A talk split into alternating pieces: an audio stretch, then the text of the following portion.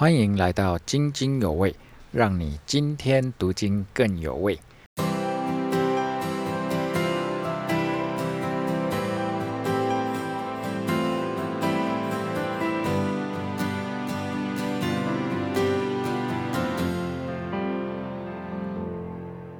不晓得上一周的 Q A 的内容啊，对大家有什么感受，或者是有没有帮助你更懂得圣经呢？那我们就是希望各位弟兄可以透过提问题，然后我们回答这个互动的方式，让你在每一天的灵修当中呢，会更有领受，更有得着。 OK， 那我们有收到一些弟兄姐妹的回馈啊，当然很多都是称赞啦，我们就感谢你们，就是呃不只是对我们的称赞哦，其实我们更希望看到的是你可以呃提问题，就是在你圣经当中的问题可以来向我们提问这样。然后也看到有一些弟兄姐妹就是有反映说，诶，我们的 PowerPoint 啊，其实透过录影的那个效果可能看起来不是那么的明显，那么的清楚，那我们会再做一些调整。那我们这个礼拜呢，我们会先把秀妹姐的这份 PowerPoint， 我会把它上传到云端上面，然后那个 PowerPoint 的连结呢也会贴在下方，就是提供给大家下载，然后就可以在你个人的电脑啊手机上面来做参阅，这样子会看起来更清楚啦。好，那接下来我们就要进进入这个礼拜是七月十二号到七月十八号我们教会的灵修进度，然后内容呢就是使徒行传的第三章。那我们就把时间交给秀妹姐。好，好，很高兴我们就可以一起来研读神的话哈。那在使徒行传的第三章，其实跟第二章的形式有点类似、嗯、哈。你记得第二章发生了什么事呢？呃，第二章圣灵降临，然后神奇奇事、嗯、然后彼得就很勇敢的起来讲了一篇道，然后就三千多个人受 洗, 受洗然后房屋公用一起生活好，这就是第二章形式，就是基本上就好像有个神奇奇事是说外国话、嗯、哈、嗯那。那这个 第, 第三章呢也是有个神奇奇事，就是有一个下一 OK， 就是有一个瘸子他得了医治起来行走、嗯嗯、那么彼得也趁机了讲了一个道，那个他就在说、嗯、这是因为耶稣的名啊，耶稣的名、嗯、所以其实第三章呢蛮重要的这个重点就是耶稣的名哈。Okay. 那么接到第四章那个他们呃讲完了道之后呢，他们就被关起来了哈， oh. 所以跟上一次的结果是不太一样的哈，这次的结果跟上一次、嗯、那我们来看看哈，那个那个时候呢呃呃，这件事情是怎么发生的哈？那在彼得、约翰他们下午三点钟的时候去圣殿祷告、嗯，因为当时敬虔的犹太人就是一天三次去祷告，哦、所以他们也去祷告。嗯、那么，呃，那那时候在门口有一个天生的瘸子哈，他是每天都被人被别人抬到那个店门口去乞讨，那我们就可以想象这个人是完全不能走路，所以才被人家抬过去、嗯、而且可能已经很久了，天生的天生的嘛，生下来就这样、嗯、哈。如果我们可以想象他可能就根本就缺、嗯、缺腿的不一定哈、啊、anyway 他就是不能走路、okay. 那那么为什么要送到圣殿门口去乞讨呢、嗯啊、是因为犹太人他们的律法有非这个呃非常重视一件事情，就是对于那些困苦穷乏的弟兄，你一定要松开手，意思说你要施舍，你要帮助。所以呢，那些犹太人呢，去圣殿祷告之前呢，在门口啊、呃，就赶快做一件善事哈，就很像我们童军这样日行一善呐、啊，类似这样，有些人会这样了哈，所以他们就赶快做一个善事，那就可以想象，就其实门口很多残障的人。嗯嗯嗯嗯圣殿门口很多残障人在等着施舍哈、哦哦，那么彼得和约翰呢，可能就是被圣灵感动，就看着这个瘸子、嗯啊、然后所以就对他，然后他就他就讲了一句非常出名的话哈，好，金银我都没有，只把我所有的给你。哎、嗯，到底彼得有什么呢？嗯，彼得有什么？嗯。有福音，有福音好，那那那个还有呢还有嗯救恩救恩福音圣灵的能力对不对，至少都这样子嘛、啊、那所以呢还有其实有些人就是说、嗯、就是主耶稣嘛，他就是有主耶稣、嗯、所以他这句话是非常出名的、哦、我们读一次、嗯、金银我都没有，只把我所有的给你，我奉拿撒勒人耶稣基督的名叫你起来行走、啊、所以他就可以从耶稣基督而得到圣灵的能力呢，就坐在这个瘸子的身上、okay. 嗯、那么这个瘸子呢就起来了，就跳起来了耶、哦嗯、哇，他就跳起来站着又行走，同他们进了殿、哦、走着跳着，你看他重复了两次跳着，为什么呢、嗯哦、来我们看一下这个瘸子呢，他不仅是你, 你当你看到这个情形的时候，你第一个想到说怎样、嗯、你, 你是指瘸 子, 瘸子跳起来跳起来这件事、哦、就很神奇啊，就觉得很神奇、啊、我们通常大概停留在他的身体得医治、嗯嗯、对不对、嗯、不是，因为他的心理也得到医治、哦、对不对、哦、他以前因为残疾他没有用嘛，所以他就被轻视，站在那里乞讨、哦 okay 啊嗯、那第二第三个是更重要的，他的灵性得到医治、嗯、他进殿了、啊、那我们觉得、嗯、有什么稀奇吗、嗯、因为他是残疾的人，被视为是不洁净的、okay、是不可以进到圣殿的、哦啊 okay、那我们来看一下利未记二十一章呢十七到二十三节，他就提到这些亚伦的后代就是祭司啦、嗯啊 okay、这些祭司们呢瘸腿的哦，就是有残疾的、嗯、是不可以到祭坛前面来献给神食物的，所以不可进前来献神的食物、嗯、免得亵渎我的圣所、嗯、因为其实犹太人也有那种观念，觉得说你为什么会残障呢，就是做坏事犯了罪啊什么的、啊、就有这种所谓的因果的观念所以你这个犯了罪的人你就不能进圣殿嘛、哦、不洁净、嗯、那但是 这, 这个、呃、彼得让他们让他得医治了、嗯、他可以跳起来、嗯 okay、所以 他, 他这个他的灵性也得了医治、嗯、对他来说、嗯嗯、这样、okay、好，那么呃，他得医治就哇，先不要出来百姓就觉得很稀奇耶，怎么会有这样的事呢，其实他们也看过神迹奇事、嗯呃、不只是耶稣这个了哈，但是瘸子起来行走特别的吸引他们的原因是这样，我们 下, 下一个看、okay. 为什么呢，因为瘸子跳跃、啊、这是弥赛亚来的时候所行的神迹、oh. 其他的先知是从来没有行过这个神迹的、okay. 那么这个是在以赛亚书三十五章四到六节、嗯啊、那我们一起来看一下，他说回到前面哈，看啊你们的神、啊、必来报仇、嗯、他必来拯救你们、嗯啊、就是弥赛亚救主来的时候会怎样呢，瞎子的眼必睁开，聋子的耳必开通，瘸子必跳跃相路，哑巴的舌头必能歌唱，这是以赛亚书三十五章四到六节哈，它形容当神来拯救的时候就会发生这些事、okay. 那么这个主耶稣在地上呢就做了好多，对不对、嗯、瞎子看见，耳聋子听见、啊、但是这些是像以利亚、以利沙这些先知都没有做过的、嗯、就是之前没有先知做过这些事情、okay. 所以当他们看到哎竟然真的圣经上预言的、嗯、这个先知书上预言的、嗯、弥赛亚的出现的这个神迹怎么来的、嗯、怎么怎么现在在我们的眼前发生、嗯、所以他们非常非常的稀奇哈。好，那我们就看下一页。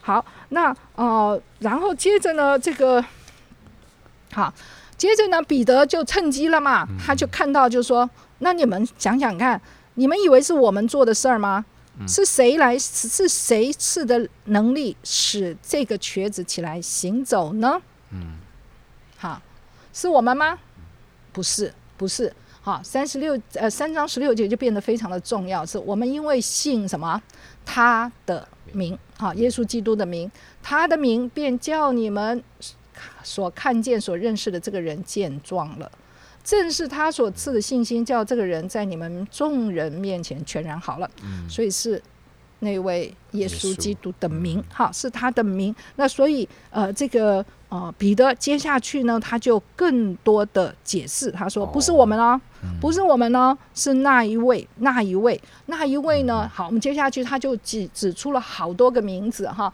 在十三节、十四节、十五节、十八节、二十二节哈，他举出了五个名字、嗯，什么名字呢，我们来看一下，第一个是什么，神的仆人，好，神的仆人耶稣，另外一个是什么？圣洁公义者，还有呢生命的主、嗯、还有呢基督，还有呢一位像摩西的先知、嗯、好，这个都是在、呃呃、这个呃这是在嗯呃，在《申命记》十八章里面所提到的哈， okay. 那义仆呢，就是在以赛亚书五十三章特别提到。来，我们看一下、oh. 第一个仆人这个名字哈，嗯、所以呃，彼得是借着提到耶稣基督的名字来让他们这些人要肯定这位耶稣基督，嗯、对，是弥赛亚，就是弥赛亚、嗯，因为是圣经都讲过，而且他是神。嗯，他是神、okay. 这样哈。好，那我们来看一下在、呃、以赛亚书非常有名的这个仆人的仆人之歌、啊、在以赛亚书五十二章十三节一直到以赛亚书五十三章十二节哈、okay.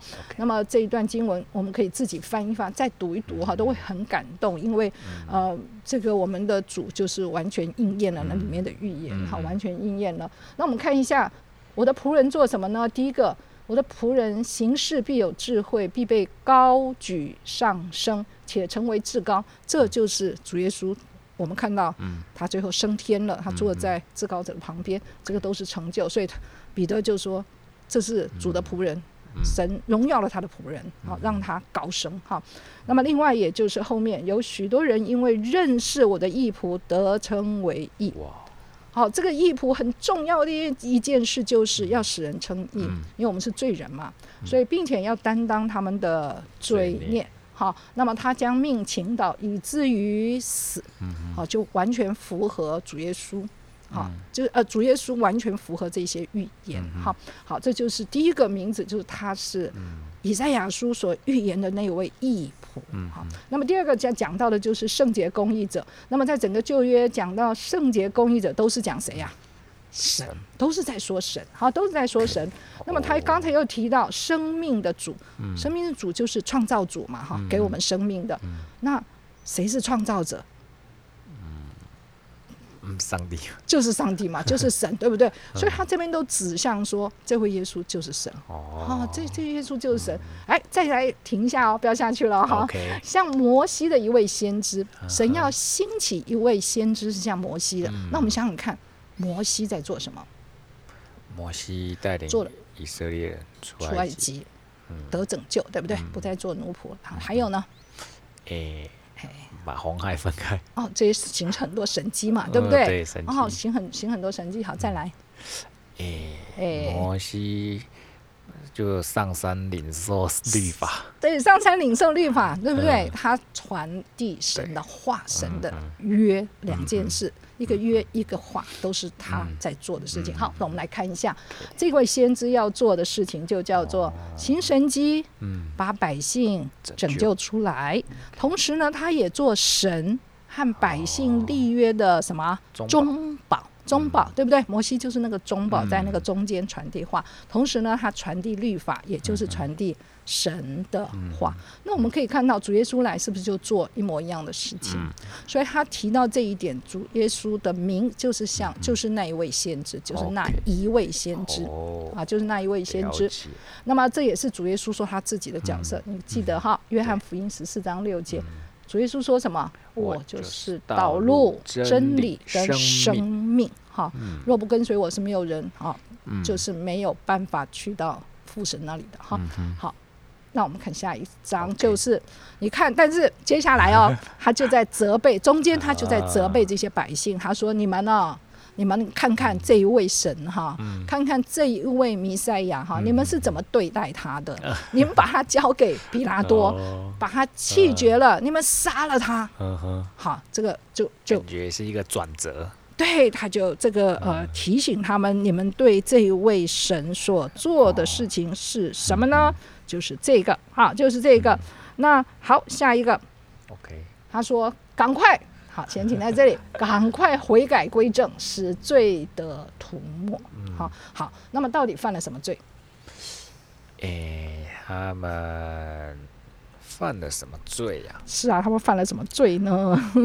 流人血的罪吗？哦，第一个对啊，是流人血，对对对对对，然后杀了耶稣嘛、嗯、啊，还有呢？诶、嗯。各位弟兄姐妹也可以思考看看，犯了什么罪哦？是啊，在这里最重要的一个就是什么呢？嗯、这个叫做来下一个、okay. 最重要的罪就是什么？他们不认识神、哦、他因为不认识耶稣是神、嗯、不认识耶稣是基督、嗯嗯、所以就把他杀了，这个就是最大的罪、嗯啊 okay. 这是最大的罪。那么在以赛亚书第一章，好，来我们看一下那个经文、啊嗯、第一章三到四节哈、嗯啊、神呢对以色列人大发脾气哈、嗯，就说他们犯罪。他们说什么呢？牛认识主人啊，驴也认识主人的槽、嗯、可是以色列人却不认识我耶，怎么搞的啊、嗯、我的民却不留意我耶，真是你们这些犯罪的国民哈，担着罪孽的百姓、嗯、行恶的种类，败坏的儿女。他这边重点就在讲你们不认识我、嗯、你们不认识我，所以最大的罪就是什么？不认识神、嗯啊、那我们当当我们还没有信主以前，我们就是不认识神嘛，嗯嗯嗯，对不对？我们就是不认识神嘛，哈。那这个就是我们最大的罪，哦，最大的罪。嗯、所以当他说你们悔改归正，就是什么？接受耶稣基督，嗯嗯，好，做我们的救主。嗯、当你愿意信他的时候呢，嗯、那你这个罪得涂抹，就赶快回转向神，嗯、哈。好。那么这个就是最大的罪。来，然后我们在下面呢，悔改之后呢，哇，怎么了呢？悔改之后呢，罪得涂抹，那么开始就过一个复苏、一个更新的生活、oh. 哈。所以呢，接着就会有这一句，就说这样子的话，那个安舒的日子就必从主面前来到。嗯、那啊、呃，主也必差遣所预定给你们的基督耶稣降临。嗯、那这个时候我们就会想到，有些人说，哎，耶稣基督不是升天了吗？对啊，对啊，那所以怎么会又差派耶稣基督降临呢？是再一次降临吗？嗯、第二次来吗？还是怎么样、嗯？你会想到什么？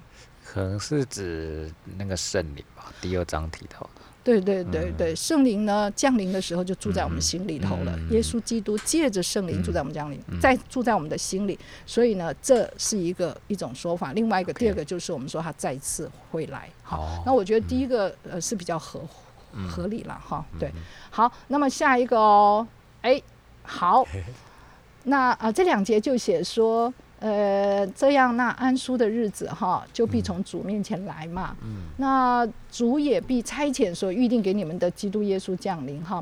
那天必留，他的意思就是说，主耶稣会一直留在天上啦。Okay.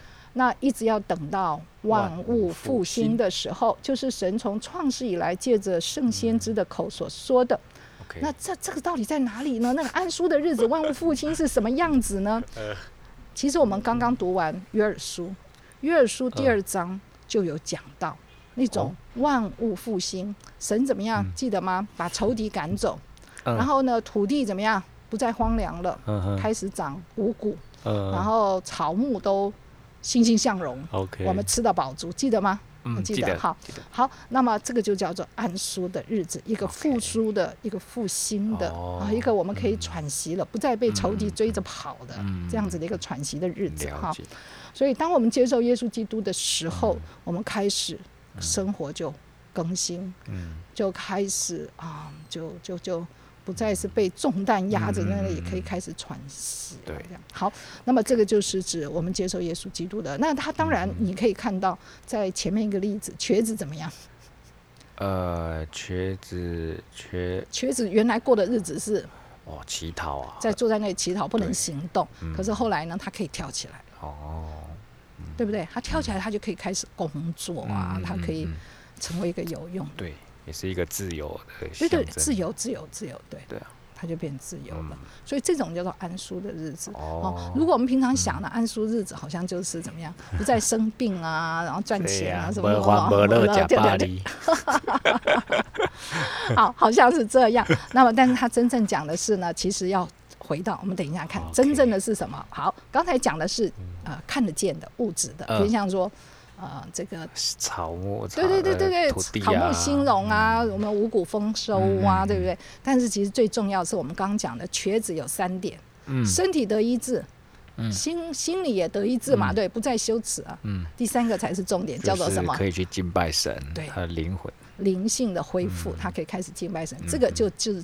安舒的日子的重点，好、oh, okay. 来好好，那我们一起来看那个安舒的日子，万物复兴哈，就是人呢怎么样罪可以得赦免，因为以前是悖逆神嘛，对，不认识神嘛，那现在是怎么样与神恢复关系。好，所以我们整个生命就复苏了、嗯、更新了、嗯、好，那么另外呢就是哎，不是只有你个人呢、欸嗯、整个社会跟生态也都恢复生机和秩序、嗯、就越来越正直啊、嗯、信实啊、诚实啊、嗯、公义啊。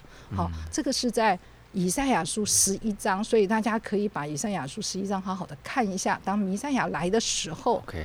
好，那、呃、整个这个、呃、万物是变成什么样子、嗯、那我们来读一下以赛亚书十一章第九节哈。所以当这个、呃、弥赛亚来了以后，这个怎么样改变呢？哈，好多好多的改变哦，连那个狮子都可以跟牛在一起，也不是狮子不会去吃牛哈，连小 baby 可以在那个毒蛇的洞口哈也不会被咬，不用害怕哈。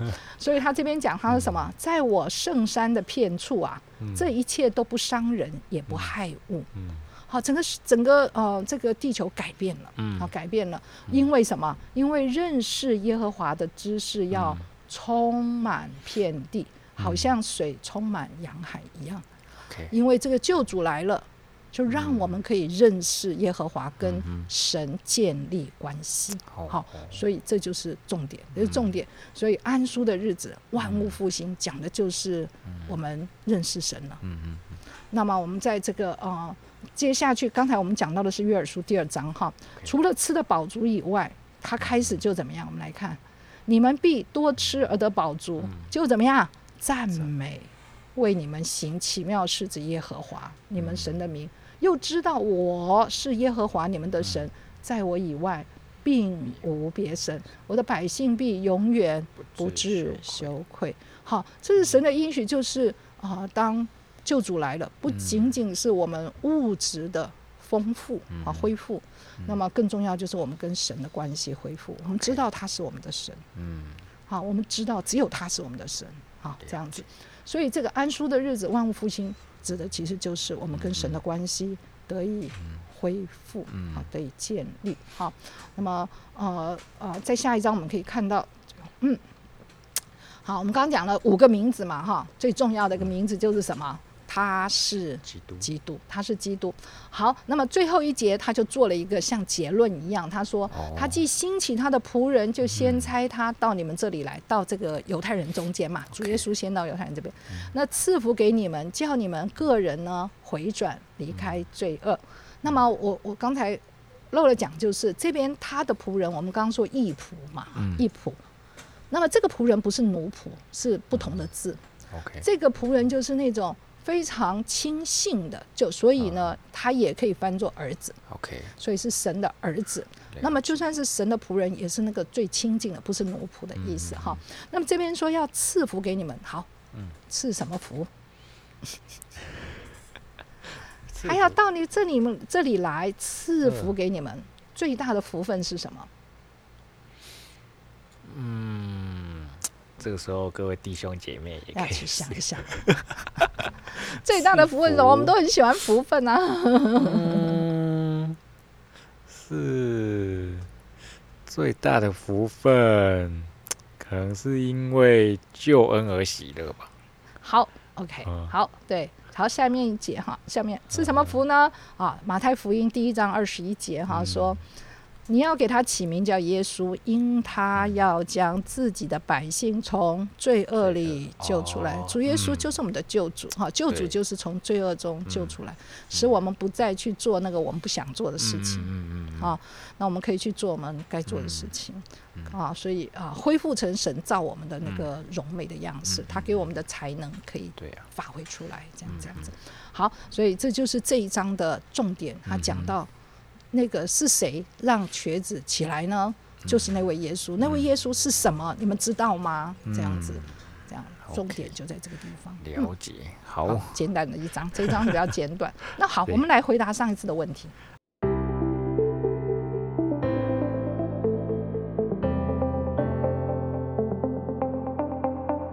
天使答录机，亲爱的小主人又奇，喜欢你天真开朗的个性，也看到你爱主的心。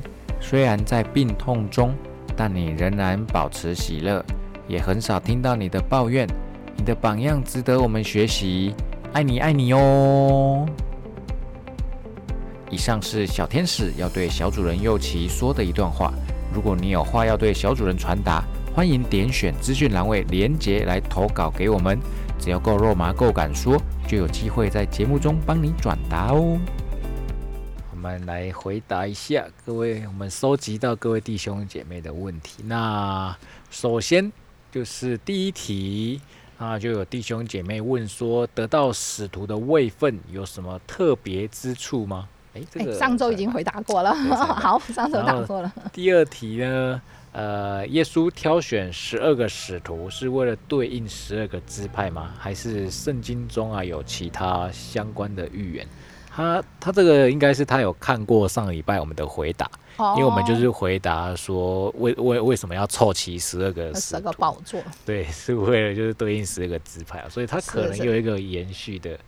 我的理解啦，对。不过问得好啊，这个是问得好，因为我后来去查一下才知道说，当时的团体哈，嗯、如果他们是一个团体，嗯、那他们说我们是真以色列人，嗯、是那个顺服神的渔民、嗯、啊。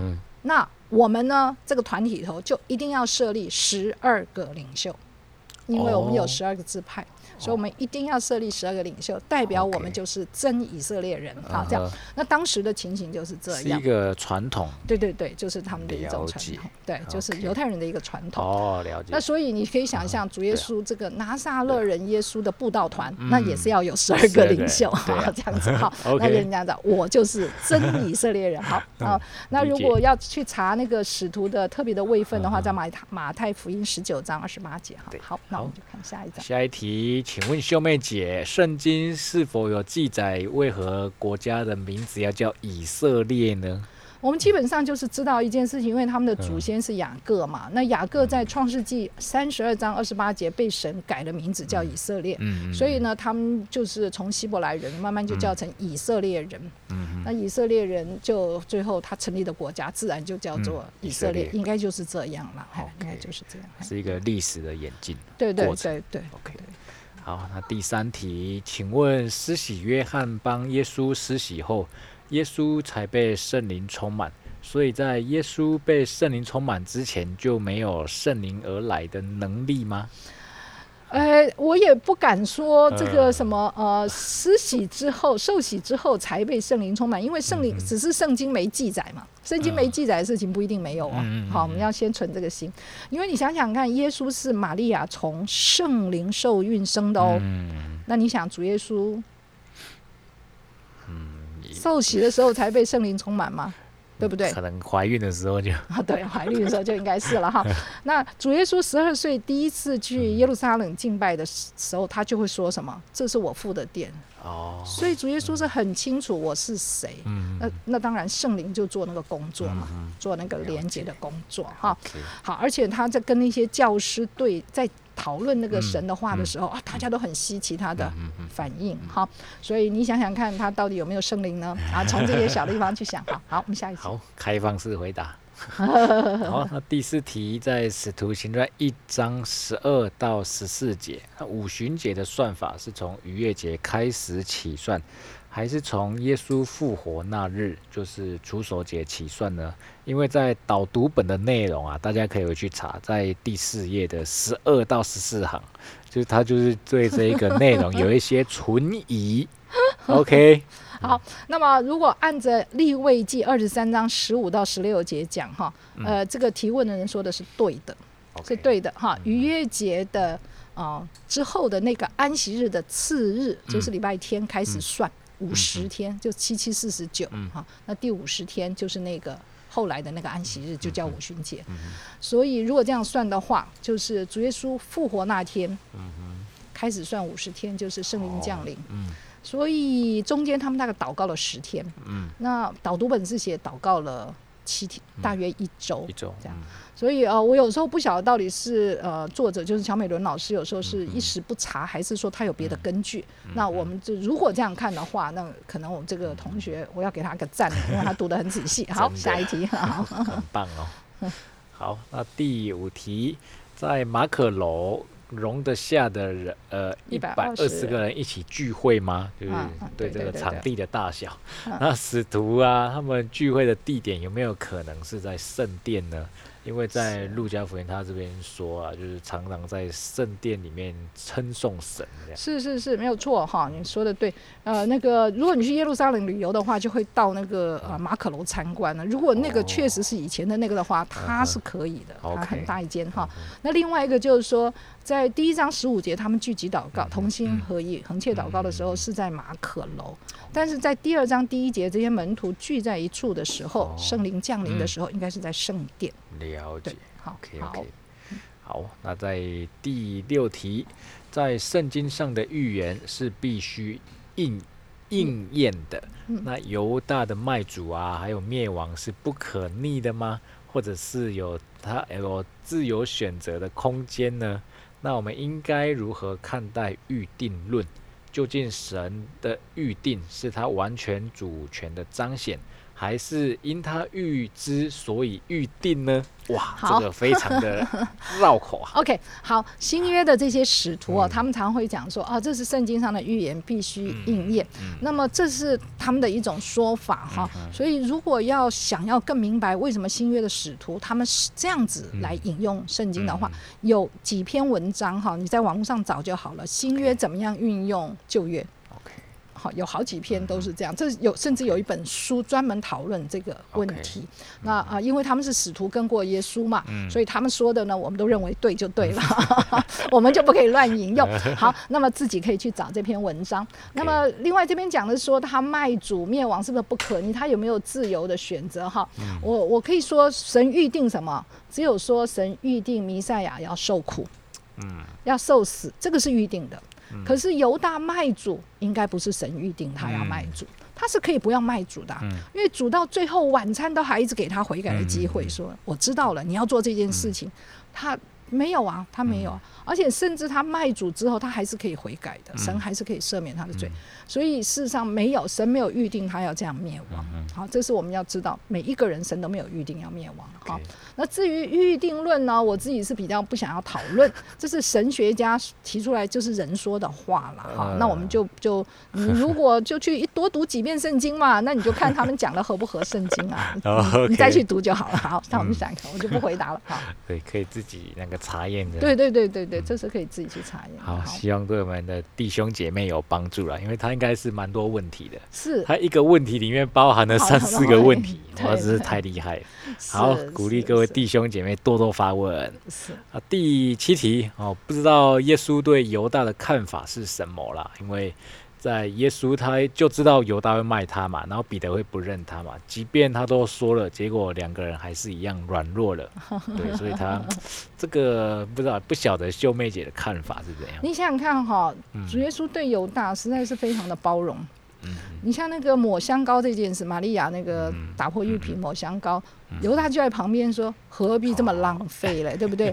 那主耶稣也是很温和说，哦、他是为我要死来预备的。嗯、那那那那个你看他，你犹大跟了那么久，你都还没有听到，还是没有听进去说主耶稣说我要上十字架了，嗯、我要被埋葬。嗯他都没有听进去，他还在那边浪费钱，所以表这个，但是主耶稣并没有斥责他， okay. 所以主耶稣是很包容他的、嗯、哈。那么最后还给他洗脚啊，还是他也是被洗脚的啦，嗯、他照样洗脚的哈，他也是被洗脚，所以我们可以看到神的爱其实是非常非常大，对。好，对不对？